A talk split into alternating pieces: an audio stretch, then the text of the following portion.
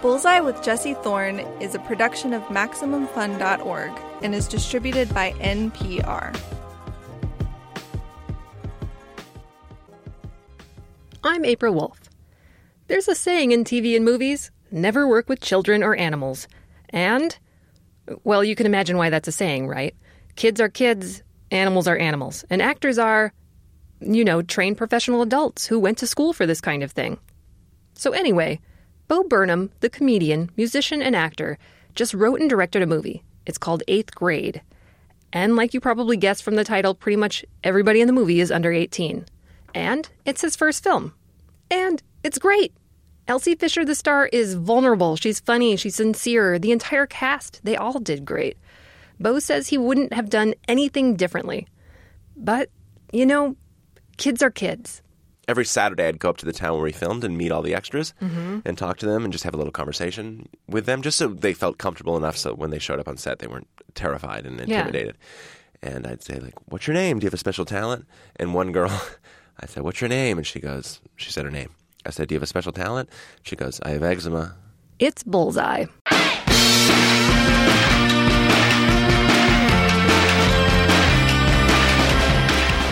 Coming up, more from Bo Burnham and his film Eighth Grade. He'll tell me about the message he hopes the movie will carry. Why can't an epic story about the human condition be about a girl going into a pool party and not a guy with a sword or whatever? No offense to guys or swords. After that, Jesse talks with Morgan Neville. The documentary filmmaker made 20 Feet from Stardom, Best of Enemies, and a bunch more. His newest film looks at the life of Fred Rogers, Mr. Rogers, somebody he admires for his compassion, honesty, and, of course, kindness. I feel like Fred was a warrior for kindness. you know, as he says in the film, not Pollyanna-ish stuff, you know, but honest to goodness kindness. That that's something that you have to fight for because we all take it for granted that we're going to live in the neighborhood together and we can trade against that in how we behave every day. But I don't think we should count on it. Finally, I'll tell you about a writer, director, and actress who made the most brilliant movie and then stopped. It's all coming up on Bullseye. Let's go.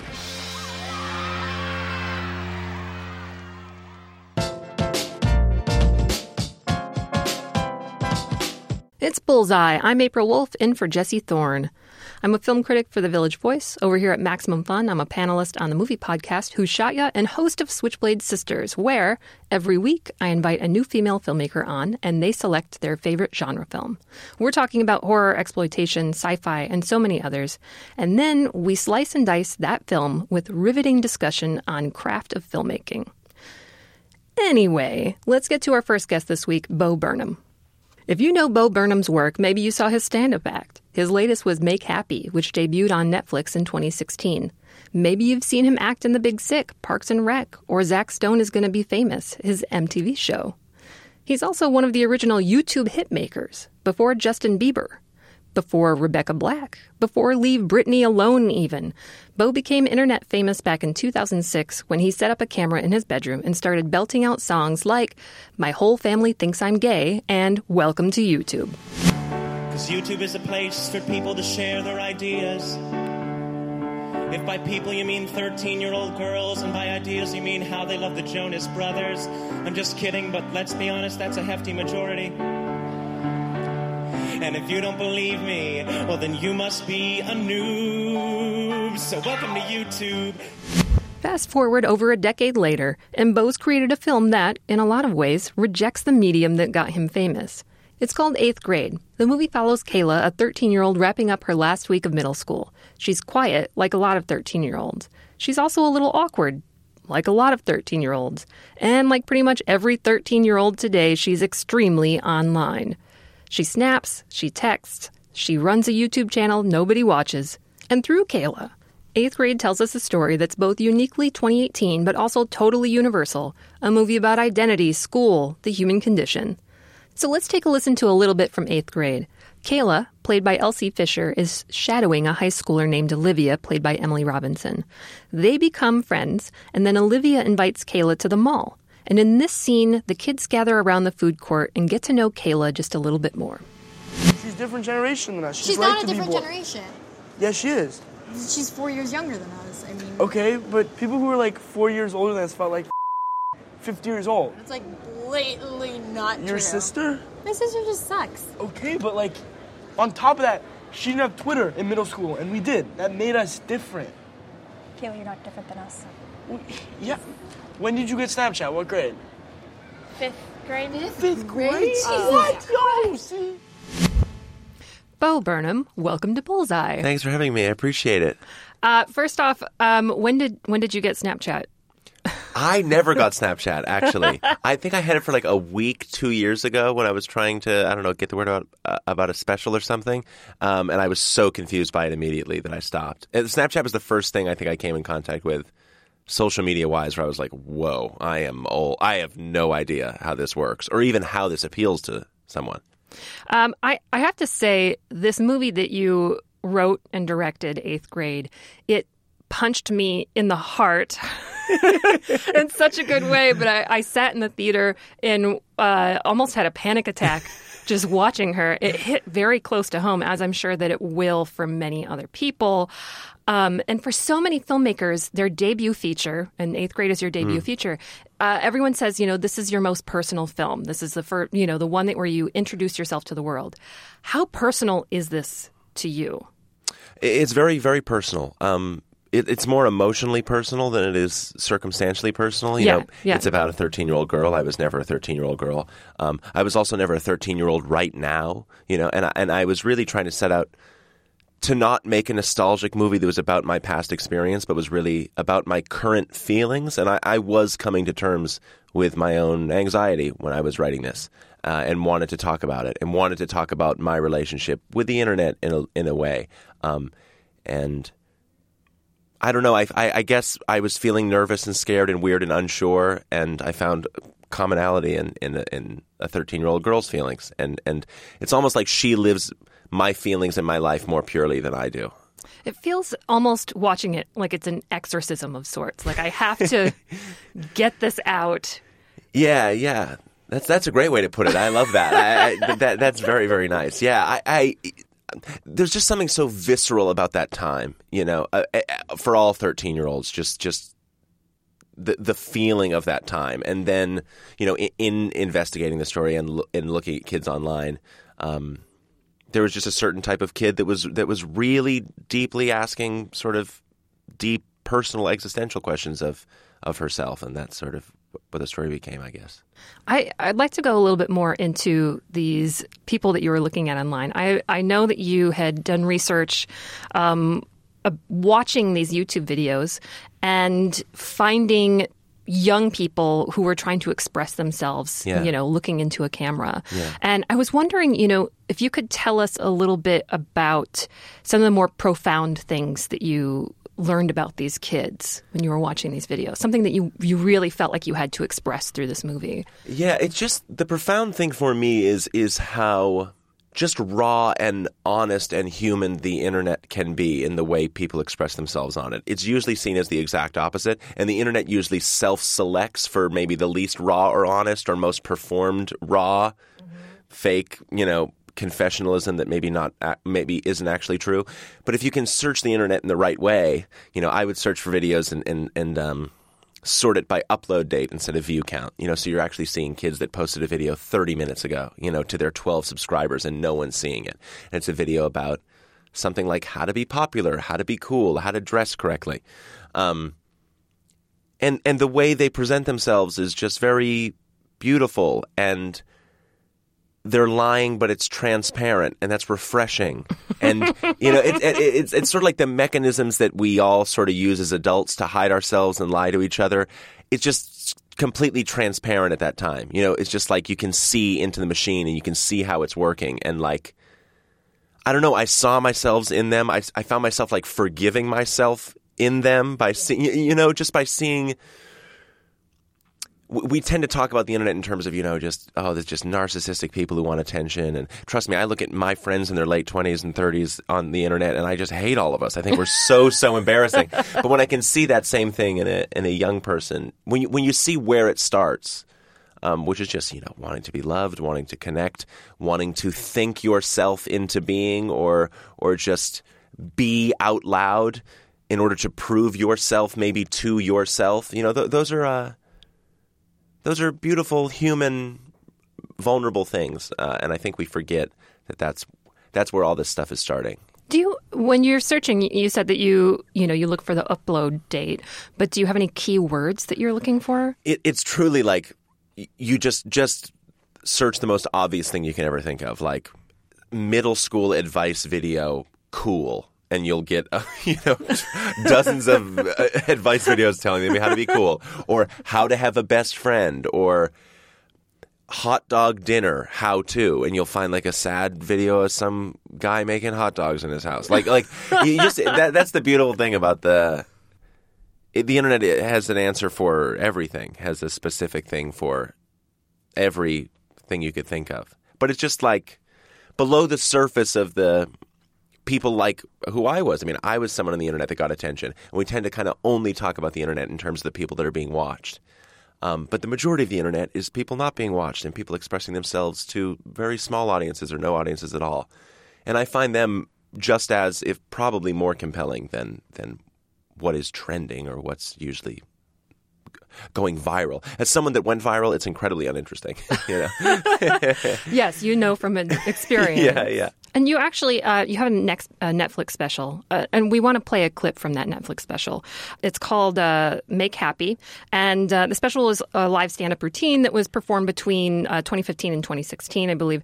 And Bo in this special deconstructs various types of performances, and then also the blurred line between the audience and the performer in the social media age. Okay, I had a privileged life and I got lucky and I'm unhappy. They say it's, it's like the me generation. It's not. It's not. The arrogance is taught or it was cultivated. It's, it's self conscious. That's what it is. It's, the, it's conscious of self. What the social media, it's just the market's answer to a generation that demanded to perform. So the market said, here, perform everything to each other all the time for no reason. It's prison. It's horrific. It is performer and audience melded together. What do we want more than to lie in our bed at the end of the day and just watch our life as a satisfied audience member? I know very little about anything, but what I do know is that if you can live your life without an audience, you should do it. And now you're thinking, how the f- are you going to dig the show out of this weird hole? oh, you want me to be funny and make a point? Nah, nah, nah, nah, nah, nah, nah. Batman. So, how do we do it?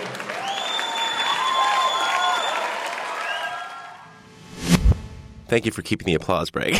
no, we want to make sure that you know so nasally it's and weird? well received. People loved it. I'm like, listen to my voice. I'm like, why do I, why am I doing this like a slam poem? like, why am I out of breath?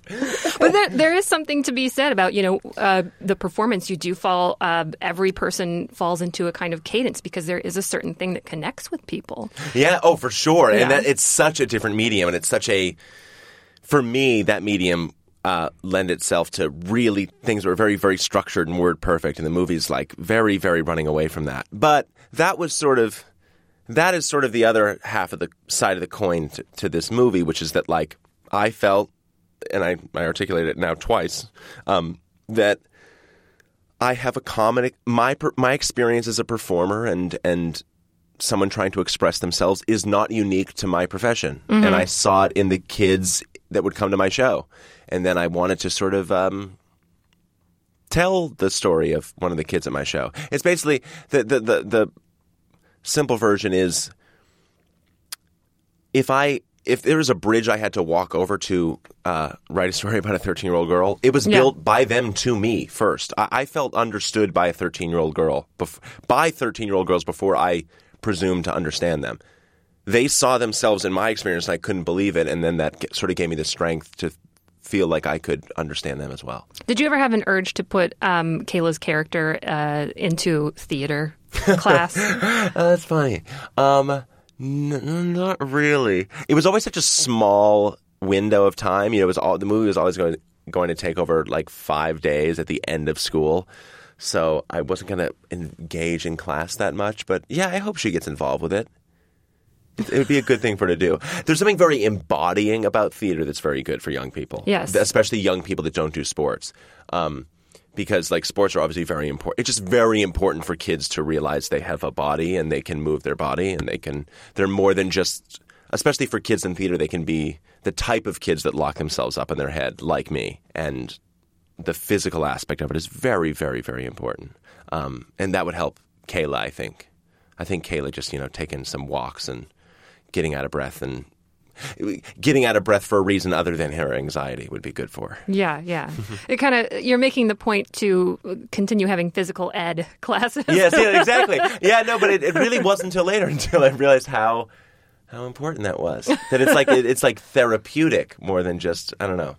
Yeah, maybe it, they should sell it that way. Though. Well, it gets structured as like the place for the the very kids that need it to sit it out, and the very kids that don't need it to thrive in it. You know what I mean? Yeah. Uh, that phys ed should be about the, I don't know, the the weird anxious kids that, that don't want to come out in their in their tank Yeah. tops. the other kids should maybe be forced to do theater. Yeah, yeah, exactly, exactly. They they should do Butoh, and the the Butoh kids should play some badminton. And you're supporting actors, these young kids. They are all incredible. Yeah, so it was just um, it was really special. I got to go up and meet all the kids every every Saturday. I'd go up to the town where we filmed and meet all the extras mm-hmm. and talk to them and just have a little conversation with them, just so they felt comfortable enough. So when they showed up on set, they weren't terrified and Yeah. intimidated. And I'd say like, "What's your name? Do you have a special talent?" And one girl, I said, "What's your name?" And she goes, she said her name. I said, "Do you have a special talent?" She goes, "I have eczema." so it's so, so it's like another kid was eating a bell pepper like an apple. So like my job really was like, how do you just get these kids into this movie unprocessed? You know what I mean? The, the way they are is so much better than anything I could ever come up with. So so there's references and things the kids shout in the movie that I don't even understand. You know, I don't get, but I recognize as as true. I think we all recognize like what an inside joke sounds like, even when we don't understand it. Yes, and Um, we need to bring up that pool party scene.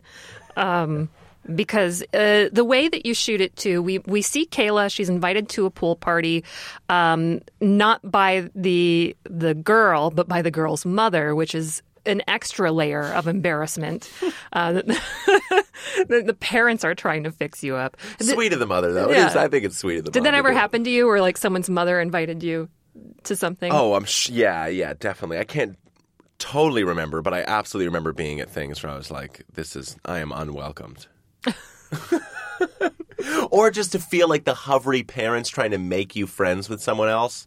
Remember, like my my someone someone's mom trying to get me and this boy together like over a bag of craisins, and that was not happening. I was less interested in the him than even the craisins, which was a low bar for me because I was not crazy about craisins. They're cranberry raisins, if anyone's wondering. You two, you two boys enjoy craisins. right? Is that right? the the way that you shoot that that pool scene too is it's pretty incredible. Um, and uh, Kayla El- Elsie Fisher's face portrays such incredible anxiety. She doesn't have to say anything. We just know that she's so anxious. Did you have to, you know, what kind of direction did you give to her? To tell her what to feel in that moment. She gets it, you know, like like truly, she she gets it, and she's dealt with anxiety. And we talked a lot about we we talked so much more about anxiety than like my eighth grade experience. We wouldn't talk about eighth grade. We would talk about what it felt like to be anxious in the world and how you deal with it. And, yeah. Um, so she got that, and her joke was always like, "I'm really good at being sad." You know what I mean? Because she would, she would snap out of that scene and be running around the pool having fun. Like she was not. I was the one that was like it- being a psycho method person, like staying in the emotion. she was able to snap in and out of it.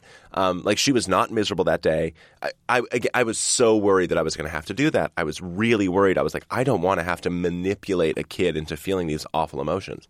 Um, and I didn't have to. Elsie just knows it. She she knows what it's like to be in those situations and feel that way. Um, and she's just able to just kind of turn it on magically. I have no idea how. And the the writing that you give them too. I mean, I'm assuming you know you're telling me all these you know ad libs that these kids have. Were you changing the script as you went? No, and really the ad libs literally are just like when the kids like LeBron James, you know what I mean? Like Yeah. little, uh, but but the script itself to the actor's credit, to Elsie's credit, is very scripted. You know, her monologues are written like, um, yeah, so the thing about being yourself is, uh, wait, ugh, I'm reading this off a piece of paper. Sorry. Um, it was it was written to be inarticulate. Now they didn't have to be word perfect. You know, it wasn't about like, oh, you missed an um, but it was about the script was hopefully giving them permission to fail to speak correctly, Mm-hmm. um, which is to me the story of being young. And the problem with most teen movies for me is that they're little poet laureates, where it's like the the whole point of being young is that you're you're beginning to learn how to think. You're beginning to learn how to speak. Um, and your speech is an imitation of all the other ways you hear people speak. Um, so that that was important to just capture that. But you know, you can write it as much as you want to write a script. It has to be authored by the kids in every moment. You know, in terms of looking like they are genuinely trying to speak and not reading lines. And then, uh, I mean, you you bring up the the YouTube videos, you know, the way that she speaks for those. Um, and in this film, uh, Kayla is attempting to express herself by filming herself in these self help videos that she posts online and maybe gets like one or two views, possibly from her father. Uh, which is this extra layer Right. of uh, tragedy. But I, I'd love to play a clip from that, um, from one of those videos. And this is Kayla um, telling people, you know, how to be true to themselves. Hey guys, Kayla back here with another video. Uh, okay, so the topic of today's video is putting yourself out there. Um, okay, so like, what does that mean? Where is there? Well, there can be anywhere that you wouldn't usually go, you know, maybe because it's like weird or scary or um, something like that. The way that she speaks, every video that you have in this is is so realistically a YouTube video. It is it I feel like I'm watching it be made in real time in real life. I mean, I'm sure that this is from your obvious studious your scholarship of of YouTube. Um, but how do you view the language that people Yeah. use? Because it, it is a very It's- similar language. Yeah, performative. Um, I think they know. Elsie understands the way you're told to present yourself to the world. Um, but I think what makes the videos feel real is that Elsie feels genuine. That that's what it. It feels like she is genuinely trying to be understood, and that's what I felt from the kids when I watched their videos. That like you might not know what you're talking about at all, but you you want to help people. You mm-hmm. actually you actually want to. It's not just it's not just about lying to yourself. It's not just about vision boarding out loud. It's also like I remember being that age and having a real want to like the moment I learned something to change the world with it. You know, I think it's I think that's beautiful. The irony of it is that like I was so for so long I just played to young people, you know, and I was so I wanted an older audience so bad. I wanted the cool 30, 40 year old comedy audience and not my teen audience. Um, which is wrong, you know, and at a certain point I realized like I'm so lucky to have young people looking at my stuff and and uh, I was told so often, "Oh my god, you're just a comedian for 13-year-old girls." And then at a certain point I was like, "Yeah, I am." You know what I mean? And made this movie. Um, so yeah, I, I, I- I hope the kids dig it. You know, um, truly, I made the movie for myself. In terms of an audience, I wasn't thinking of an audience, um, and I especially think like movies in this space are bogged down by this sort of appeal to any demographic. Um, uh, I think trying to appeal to people looking back in that time, or just trying to appeal to kids, doesn't necessarily lend itself to something honest. So, I just, I just think everyone should be able to see themselves in her. You know that Yes. that it isn't. Um, why can't an epic story about the human condition be about a girl going into a pool party and not a guy with a sword or whatever? No offense to guys or swords, but I'm saying like I see myself in her. This is not a story about my younger daughter or my younger self or my younger sister. You know, this is me, and I I have tended to most personally and profoundly connect to films that I don't demographically align with. Those are the movies that I have been most personally affected by because that is something I, I go to the movies for and look to art for. To it is so powerful for me to find commonality in somebody and a character, an experience that, that I feel like I didn't have and yet I fully understand. I mean, that's so such a such a beautiful thing, and um, I, I, felt that in the writing process, and I certainly felt that in the in the production with actually collaborating with Elsie. Mm-hmm. You know, mm-hmm. everything was confirmed when I met her. I'm like, oh, we are the same person. We are wired similarly. We are. I have so much more in common with you than I have most men my age. We'll have more of my conversation with Bo Burnham when we return from a short break. He'll tell me why he thinks eighth grade is the only project he's worked on that he can enjoy watching. It's Bullseye from MaximumFun.org and NPR. Support for this podcast and the following message comes from ZipRecruiter. Hiring is challenging, but ZipRecruiter can make it simple, smart, and fast. ZipRecruiter sends your job to over 100 job boards with one click. Then it scans thousands of resumes to find people with the right experience and invites them to apply to your job. Try it for free at ziprecruiter.com slash bullseye. ZipRecruiter, the smartest way to hire. There's a new way to hear Morning Edition, All Things Considered, and all your favorite programs. Just ask your smart device to play NPR. Listen to your local station anytime, like this. Hey, smart device, play NPR. Beginning this summer, you can listen to new episodes of Inside Pop every other week for an even deeper dive inside the world of pop culture. Now, we're still bringing you our brilliant insight, always on the nose opinions, and insidery inside information on the most interesting pop culture stories of the week. And we'll also have interviews with the pop culture professionals who create the culture you crave. For example, we'll speak to casting directors about how they find the right talent for the right role. We'll talk to music supervisors about how they choose the music to create the right mood. And we'll grill producers who'll discuss what exactly a producer does. Oh man, Sean, how many times has someone said to you, Oh, you're a producer, so what do you actually do? So many times. Same here. So make sure to catch Inside Pop every other Wednesday on Maximum Fun to indulge your pop culture obsessions. And to hear in depth interviews from the movers and the shakers in TV, music, film, and more. It's Bullseye. In for Jesse Thorne, I'm April Wolfe. Let's get back to my conversation with Bo Burnham, creator of the new film Eighth Grade. It's out now you mentioned the idea that you know we can all see ourselves in Elsie, and I I, I also feel like maybe um, younger people can potentially see themselves in the father yeah, yeah. and maybe understand, you know, where that's coming from. And I think it'd be great if we could play a clip from um, one of their conversations. Um, it's uh, from the part where uh, the father is dropping off Kayla. Um, and she's wrapping up her last week of middle school and it is it, it's just so beautiful kind of it almost feels off the cuff. It feels so real. And um, let's just listen to uh, her dad dropping kayla off. Can you not look like that please? What? Like what? Just like the way you're looking. Looking at the road? You can look at the road dad. I obviously didn't mean that. Just like don't be weird and quiet while you do it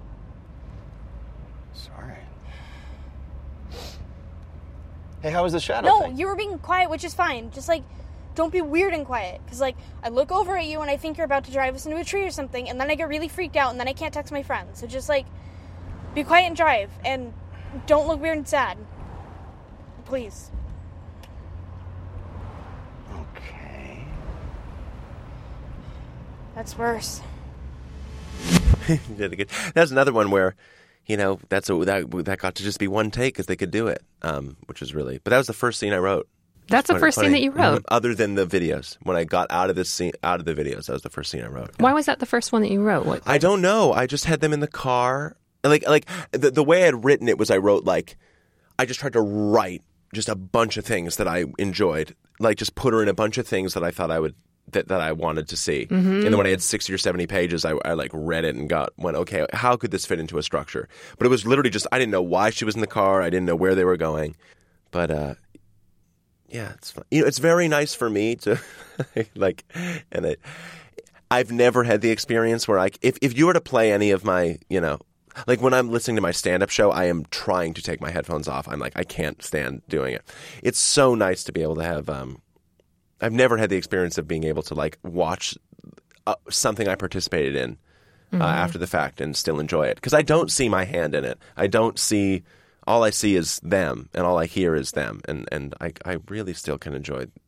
I can enjoy the performances for so long that it's uh, that's a good thing. That's I guess that's just a side note of my own mental stuff. I think this might be the only thing I'll be able to watch in ten years. because you you are positively out of body. yeah, no, yeah, and, and that was part of it. Was like I tried to address my own anxiety by performing it on stage in a one man show, and that uh, unsurprisingly turned out to not be very fruitful and actually get me further into my head. and the way to deal with anxiety is actually to speak it with other people and realize that you are not alone in this. And and it's the two sides of the coin that I realized were my you know salvation and my obliteration, which was I am not unique and I'm not alone. Like the problems I'm facing are not because I'm the most special, deepest boy in the world, but also other people are feeling this, and, and that's a good thing. Thank you so much for joining me here today, Bo. Appreciate it. Thanks for the time. Thank you. Bo Burnham, folks. Eighth grade is out in theaters now. I'm really excited about this one. We didn't get to talk about it in this interview, but if you haven't seen enough different sides of Bo, he's also written a book of poems. It's called Egghead. Or You Can't Survive on Ideas Alone. It's Bullseye. I'm April Wolfe. Morgan Neville is a documentary filmmaker. For the first decade and change in his career, almost all the movies he made focused on musicians, people like Iggy Pop, Muddy Waters, Johnny Cash. His breakthrough came in 2013 with 20 Feet from Stardom. It's a touching, really human portrait of the lives of backup singers. So it was like very late at night, and I was very, you know, a little pregnant had curlers and the whole thing in my head, getting ready to go to bed. And we got a call, Merry, it's a group of guys in town called Rolling, the Rolling Somebodies. And they're from England, and they need somebody that will sing with them. They picked me up with silk pajamas on, a mink coat, and a Chanel scarf on my head. It was in the middle of the night, and, and, and we thought well, we would love to have a woman sing this part. I didn't know her from Adam. Since then, he's branched out.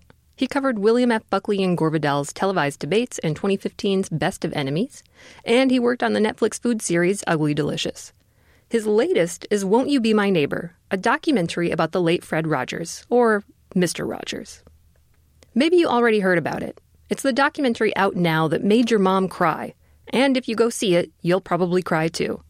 Won't You Be My Neighbor is an honest portrait of one of the kindest, most sincere people to have ever lived. He talked with Jesse Thorn about the movie and how Fred Rogers' lessons can make us better people today. But before we get into that, let's take a listen to a little bit from the movie. In this clip, we'll hear from Margy Whitmer, who served as producer for Mr. Rogers' Neighborhood. She worked on more than 250 episodes between 1982 and 2001 had a director that once said to me, You take all of the elements that make good television and do the exact opposite. You have Mr. Rogers' Neighborhood. Low production values, simple set, unlikely star. Yet, it worked. Because he was saying something really important.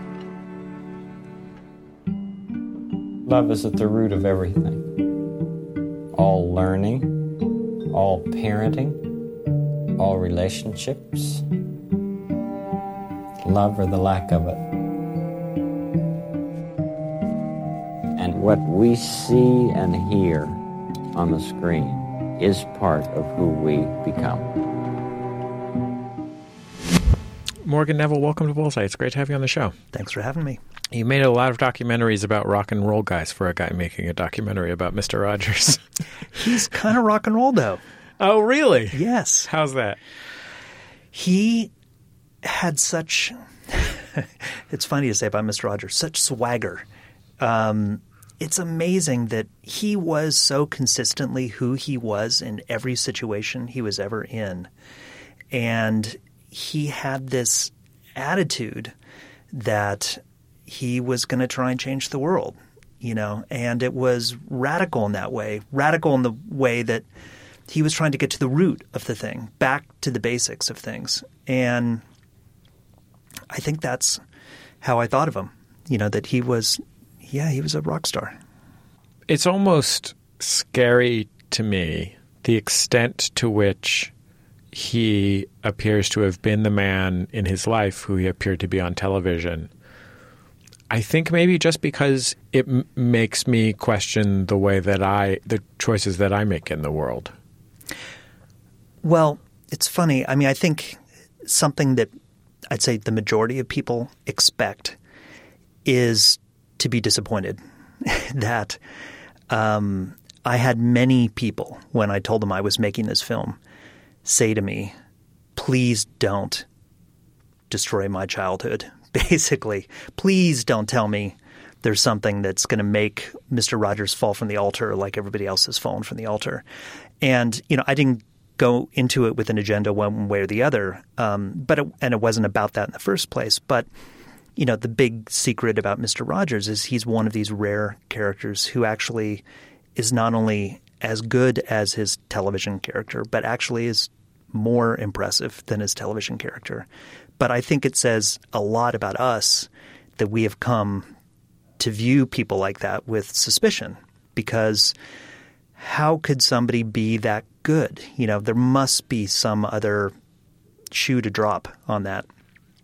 And that, in a way, is kind of a lot of what the film's about, which is how do we think about goodness? You don't call it goodness, you can call it kindness. I think Rogers would call it grace. But those are the kinds of things that people kind of laugh at. You know, like being kind is like believing in rainbows and unicorns. You know, it's not. Um, it feels naive and quaint in a way, and I feel like that is not how we should think about those things. I feel like Fred was a warrior for kindness.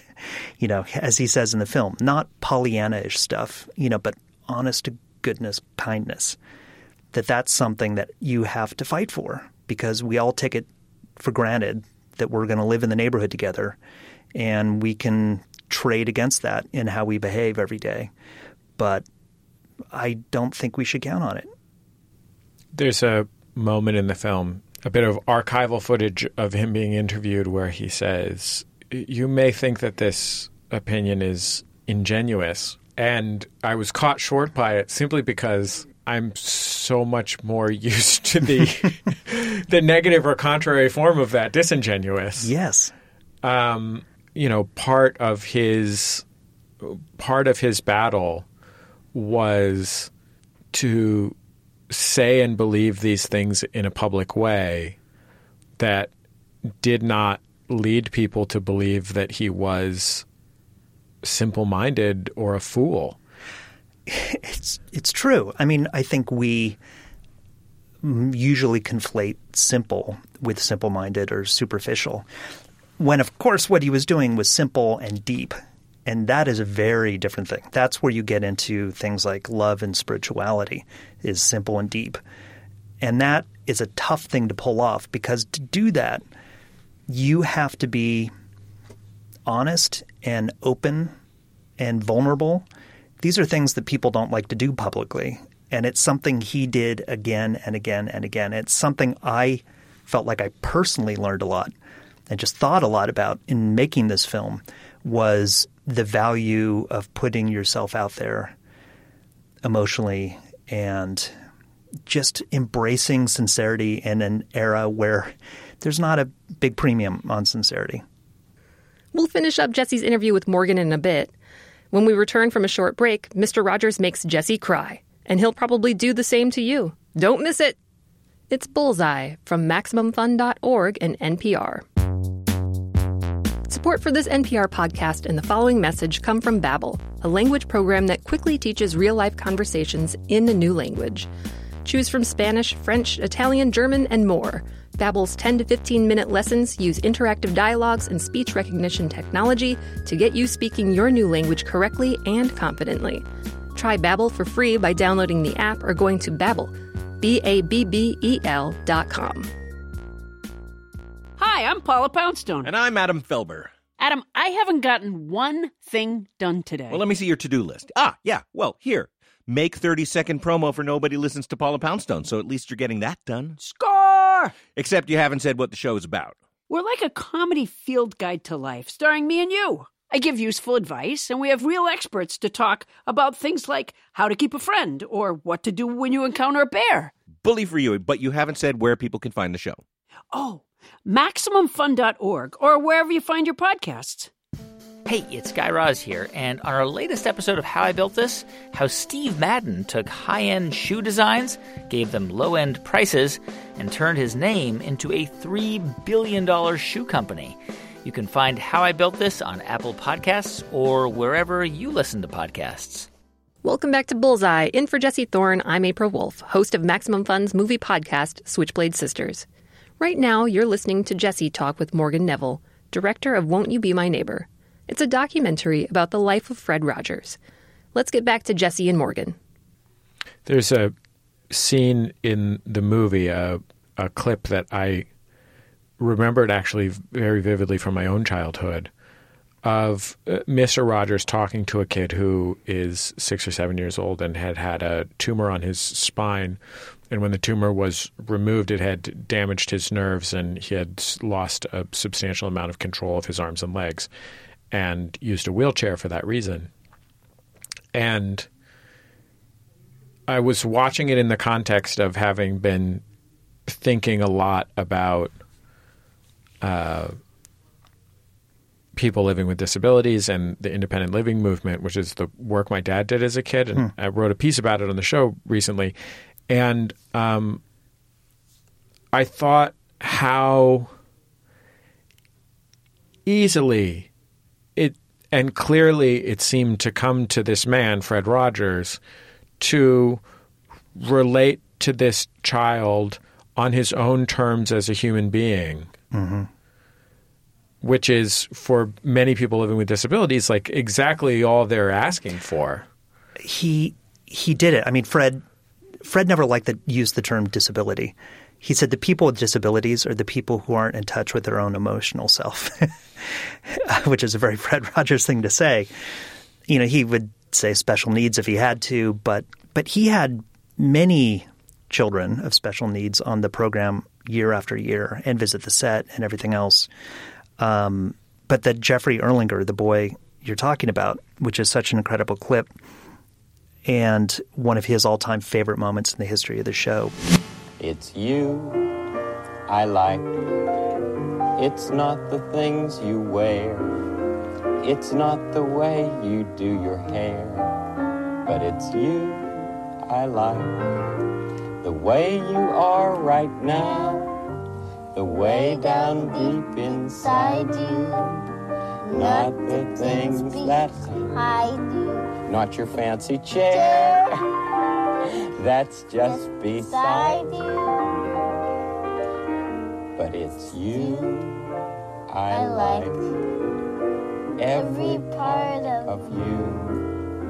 Your skin, your eyes, your feelings, whether old or new. It's you I, I like. And it is you I like, Jeff. Thanks. And there must be times when you do feel blue. Uh huh. I'm not feeling blue right now, though. Me neither. I'm so glad that you came today. Thanks. But Jeffrey's family, his parents and his sister, who I just met in Seattle at a screening, who came, and it was like this amazing. She brought her whole family and Jeffrey's niece and nephews. Um, she said when they first met, Fred uh, had actually come to Milwaukee, which was near their home in, in Wisconsin. And this long before Jeff went on the show because Jeff had written a letter and Fred was touring and he made sure they had a breakfast together. And so Fred came and as he met Jeff and Jeff's sister, without anybody asking, without asking permission, he, as he was talking to Jeff, cut Jeff's pancakes and started feeding Jeff as they were talking. And that's something their family had done for him their whole lives. And no outsider had ever done that before for Jeff. And without even having to ask, Fred knew what that would mean.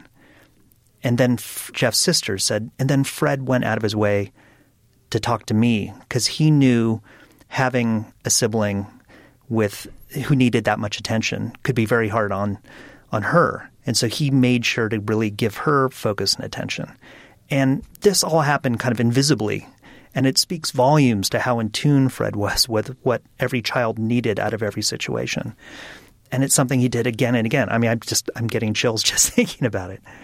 I mean, it, it also speaks to how deeply and sincerely committed he was to engaging human beings on an individual human level. The way that he relates to a kid with a serious physical disability neither ignores that defining fact of that kid's life nor allows it to be the sole defining fact of that kid's life, right? Absolutely. In, in the same Yeah. way that you know you you talk with um, Francois Clemmons, who's uh, played Officer Clemmons on the show, and uh, he is both black and gay, and you can see the way how deeply grateful he was to have had a person in his life, especially coming from the context that Fred Rogers, you know, so Fred Rogers is a w- the Yeah. squarest white guy. Yeah, and he was a minister. rich kid from minister from Latrobe, Pennsylvania, and Francois was a very poor kid who grew up in a broken house in Youngstown, Ohio, who happened to be an amazing singer and ended up studying opera in Pittsburgh, which is how he met Fred. And Fred recruited him to come onto the show shortly after Martin Luther King's assassination and to say, we need an integrated neighborhood, and that person of color should be the policeman in the neighborhood, which was all, I mean, there was nothing accidental about these decisions that Fred made. But Francois, uh, you know, Francois said, well, F- Fred was a good listener, and I was a really good talker. and Francois said, you know, I Fred didn't understand about being poor or about being black. And I really talked to him about those things to help him understand what those meant. And Fred was dying to learn, learn those things. I mean, he really wanted to understand what those things meant and then address them in the show. Uh, and I think that was part of what he was doing always was trying to understand a broader world. I mean, he was a seeker without a doubt. He was trying to learn everything and understand different points of view, um, and then bring those to bear in the neighborhood. And it wasn't easy, and he, you know, he made mistakes, and he was riddled with doubt. You know, I mean, there's an aspect of Fred that's like a tortured artist.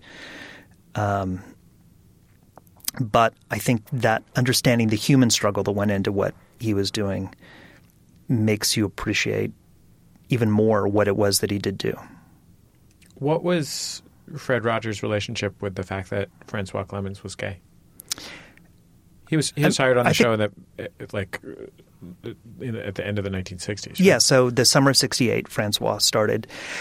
And Fred knew pretty early on that Francois was gay. And Francois was married for a short time, unsuccessfully, of course, as he says in the film. Um, and Fred didn't know how to handle it. He knew Francois was gay. Um, I think Fred didn't yet understand really what that meant. And when Francois wanted to come out in the early 70s, Fred told him he couldn't. And I think that's a decision he he regretted. I think he would have made a different decision later. Um, and he ended up being a huge advocate for homosexual homosexual rights and in the church and out of the church and elsewhere, uh, Pittsburgh, and moving to a much more progressive church that actually openly welcomed homosexuals into the congregation. So I think it's part of a a process he went through of trying to grow, and that's something that was never talked about publicly, but it was something that I think he was on this journey to understand. And I think when he came to understand the pain it caused Francois, that was a key for him to understand that his beliefs were secondary to the pain and the fear and the insecurity, because that was the language that Fred spoke first. So, so he did change, um, because I think fundamentally he was focused on what makes us full of love and less full of hate, and everything else was secondary. Why did Fred Rogers dedicate his life to healing other people's pain? Well, I think the it's it's uh, got to get back to his own childhood. I mean, somebody wouldn't be so focused on children and um, trying to heal people emotionally if they weren't themselves um, unhealed in some way. I mean, Fred.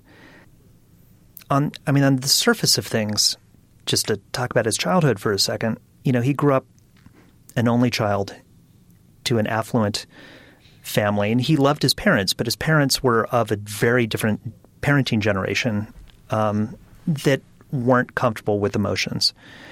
And Fred was sickly, he was overweight, and he also came of age during the Lindbergh kidnapping uh, as a young boy, which is in the wake of Charles Lindbergh's son being kidnapped.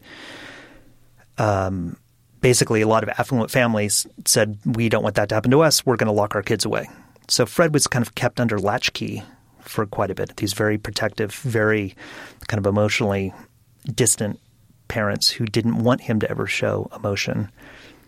And I think that had an incredibly profound impact on him of just not knowing what to do with his fear or with his sense of how he belonged in the world. I think what started to change is his parents adopted his sister when he was 12. She was a baby. And so he then, as a 12, 13, 14, 15 year old, had a front row seat to see a baby grow and to see what that meant. And so he not only remembered his own childhood, he witnessed firsthand his sister coming of age.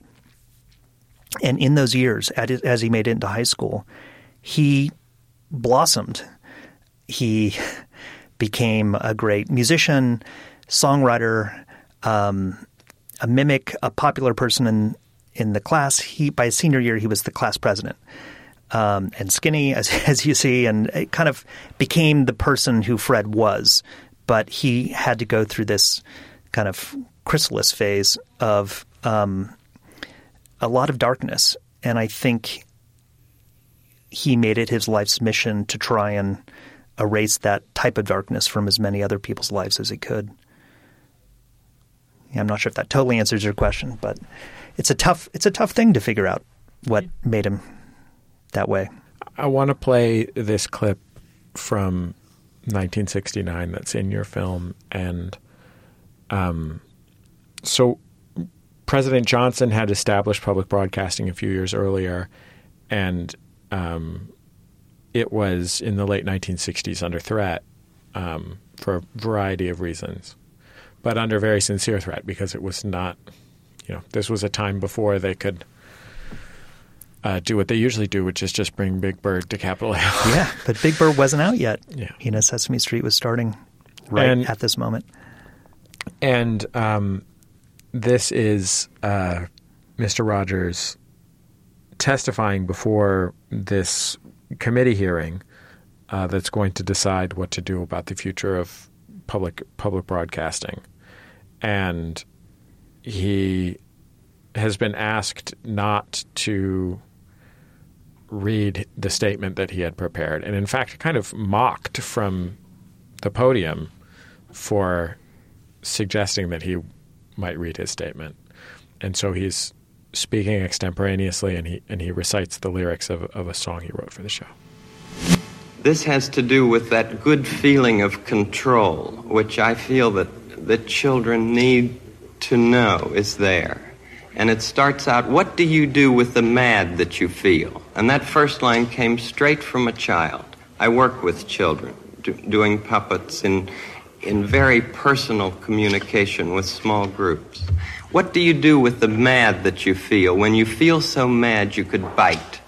When the whole wide world seems oh so wrong and nothing you do seems very right. It's great to be able to stop when you've planned a thing that's wrong and be able to do something else instead and think this song. I can stop when I want to, can stop when I wish, can stop, stop, stop anytime. Know that there's something deep inside that helps us become what we can. I think it's wonderful. I think it's wonderful. Looks like you just earned the $20 million.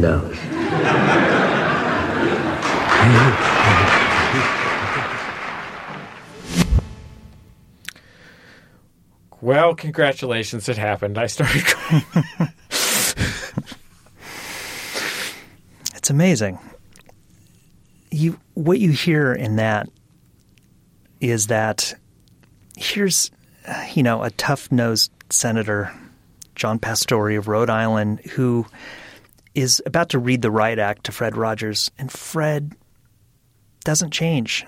He's as he always is. I think how rare that is that somebody in the face of that could be as vulnerable as he was to read those lyrics and to be as available as he was there. And the rea- the reaction he gets is incredible, but it it shows that he was willing to put himself out there in this way that you just don't see. And that I find so inspiring.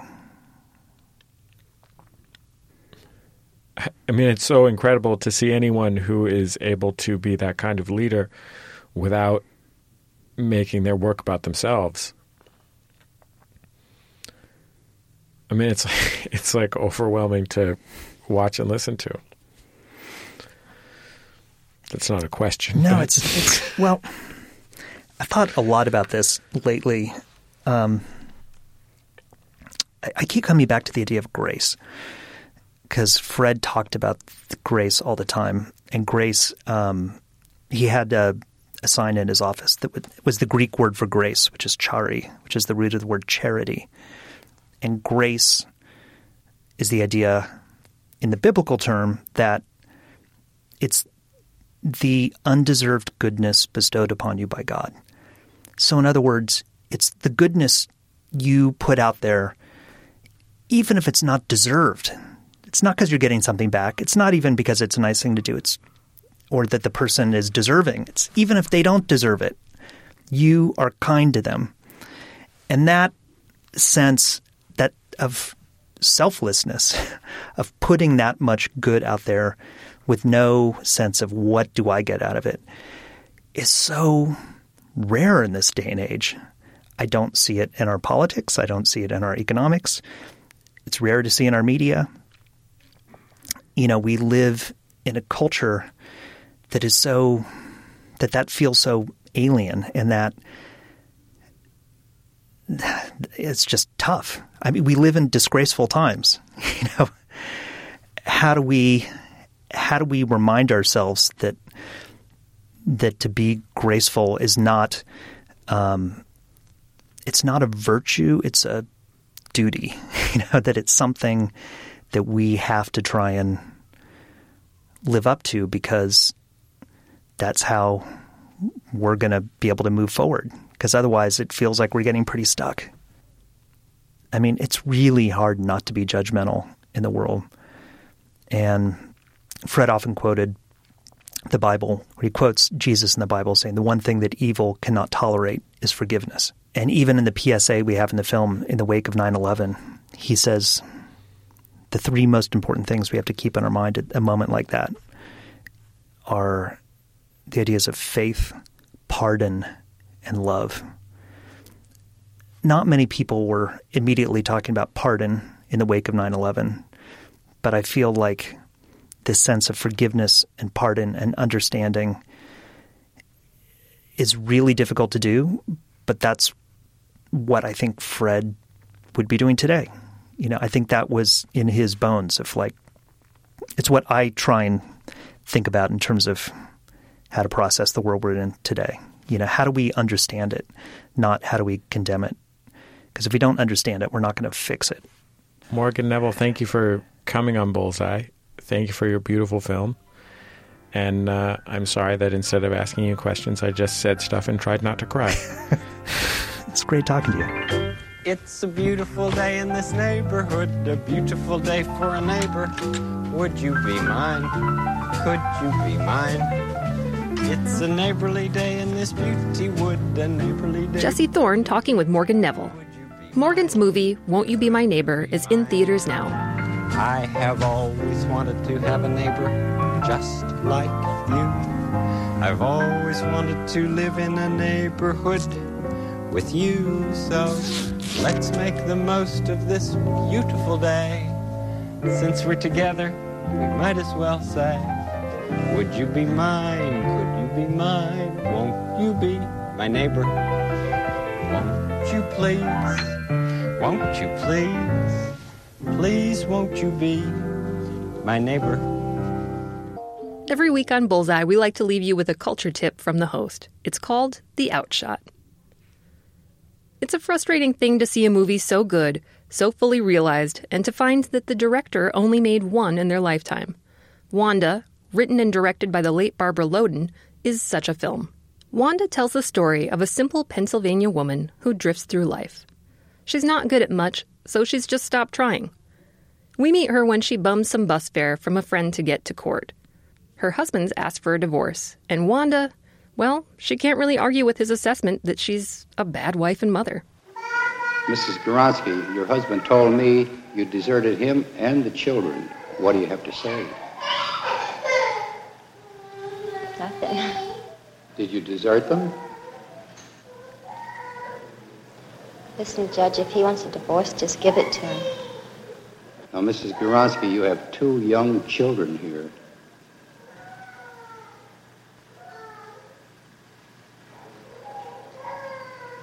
They'd be better off with him. What? They'd be better off with him. You have no objections to this divorce? No, I don't have any objection to it. After court, the newly divorced Wanda doesn't shout yippee and embrace her newfound freedom. No, instead, she roams around town killing time until she pops into a bar to use the bathroom. There, she spills her guts to the man behind the bar and goes home with him. Only, Wanda's so naive that she doesn't even know he was robbing the place. Or that she's become an accomplice to the crime. Here's Loden as Wanda. She's reading the next day's paper to the thief, Mr. Dennis, realizing what's actually happened. Although the robber came in alone, he left, according to Mr. Maluki, with a female whom he wasn't able to because he was lying behind the bar. Loden wrote the film from personal experience, believing that if she hadn't left rural North Carolina to make it in movies and the theater, that she would have ended up like Wanda, divorced with two kids, drunk when she could afford it. But that wasn't Loden's life. She began her career acting alongside the likes of Ben Gazzara and Robert Redford on the stage. But she became well known for her 1961 role in Elia Kazan's Splendor in the Grass. She played the sister to Warren Beatty's character. Jenny, I know who that guy is. Jenny? That guy's a bootlegger. Is he? Here, do me out. He's married. Do you know he's a married man? How do you know so much about him, sweetie pie? You're not going out with him. Is that so? I'd like to see you try This and is stop Christmas me. Day. You're going to stay Don't right home here and you're going to be go ahead with decent to your mother, Get Jenny. out of my. You're not leaving Get here. out of. And after a few collaborations with Kazan, she married him, sometime between 1966 and 68, depending on the source. It was Kazan who would encourage Loden not just to write and star in her own film, but to direct it as well. In Wanda, Loden delivers such a brilliant performance as the title character, even though the script has no high points of action. It's just a simple joy to watch her embody this woman. Kazan said that Loden's acting style was remarkably similar to that of Marlon Brando's. Both would surprise Kazan with their improvisation, which Kazan thought always felt alive because even they wouldn't know what they were going to say until it came out of their mouths. Wanda is full of these surprising moments. Here's Loden improvising a scene in a diner where her character is eating spaghetti and bread with Mr. Dennis, played by Michael Higgins. Loden's goal in this exchange is simply to annoy Mr. Dennis until he must down some pills for a headache. Oh, did you want that piece of bread? Can I have it? That's the best part I like. Don't you like that? That part? Sop it out. Huh? Don't like it? I do. What's the matter? You got a headache? Loden said she didn't want her film about a couple on the lam to be funny, but Wanda's awkward charm often lightens the mood right exactly when the story needs a breather. Loden was also careful about how she portrayed life for poor people in podunk towns. Growing up, she said she always kind of hated movies because of how perfect everyone appeared on the screen, which is one reason why Loden and Higgins are the only trained actors in the film. Everyone else was a non actor with an interesting face, someone who was a local from nearby. And while Loden found that many wanted to compare her film to Bonnie and Clyde, she made clear that her film would be more honest about the types of people who resort to a life of crime. Loden was deeply sympathetic to those who have very little. She didn't enjoy the romanticized versions of poverty and crime in Hollywood movies. The reception to Wanda was overwhelmingly positive. The film premiered at Cannes, and even if critics like Pauline Kael struggled to fully understand the character of a woman who nonchalantly sleeps around and lets life blow her wherever it will, press still agreed that Loden had a future behind the camera. Loden wrote and directed this film herself, but it did seem that that success made some folks question whether this gem of a movie had more than a little of her husband's hand in it. Here's a clip of Loden on The Mike Douglas Show, where she appeared alongside John Lennon and Yoko Ono. Your, uh, Barb, uh, by the way, Barbara's film has just been chosen by two New York film critics as one of the 10 best pictures of 1971. That's saying a lot. Oh, that's doing pretty Uh, well. I think that's doing Oh. very, Oh, very I- well. oh, my goodness. Does your husband have anything to do? Does he stick his nose in anywhere as, in your filmmaking? Or Well, um, I try to get him to do to help me as much as he can. I mean, uh, we help each other. Hear how she oh so elegantly sidesteps the question of Kazan's involvement while also raising the possibility that it is she who is secretly assisting in Kazan's work. But I have to wonder maybe if she had said Kazan was involved, someone would have invested in her next picture. Loden began developing more film projects right after Wanda. She was energized and inspired by the response. Everyone loved this film. She and her cinematographer and editor, Nicholas Proferes, had thought that maybe someone would bite on the projects. If she could make Wanda for $120,000 with a four person crew, surely someone would trust her with more this time. But that's not how it worked. Nobody invested in her personal work. The only films that she directed after Wanda were short educational movies shown in schools. One, called The Boy Who Liked Deer, espoused the dangers and vices of vandalism. While the message is cheesy and dramatic, if you look past that, you can still see Loden's trademark style of gritty realism and her inclination as a director to trust her actors to lead the scene. Hey, don't do that!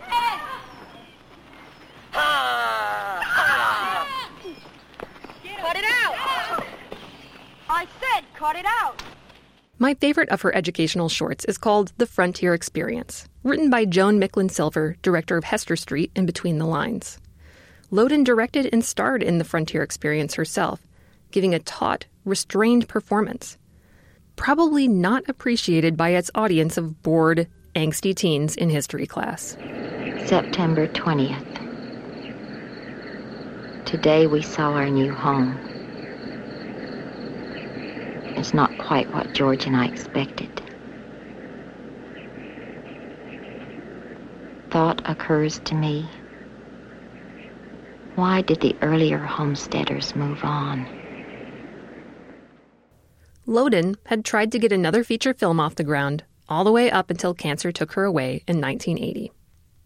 When she appeared in that Mike Douglas segment, John Lennon asked her, Do you have any problems working with the men, you know, like giving them instructions and things like that? and Loden replied, I did, but I think it was because I I was afraid that they would not accept what I said, and I wasn't quite that authoritative in my own self. I think I could do it better next time. I only wish she'd gotten a next time. That's my outshot.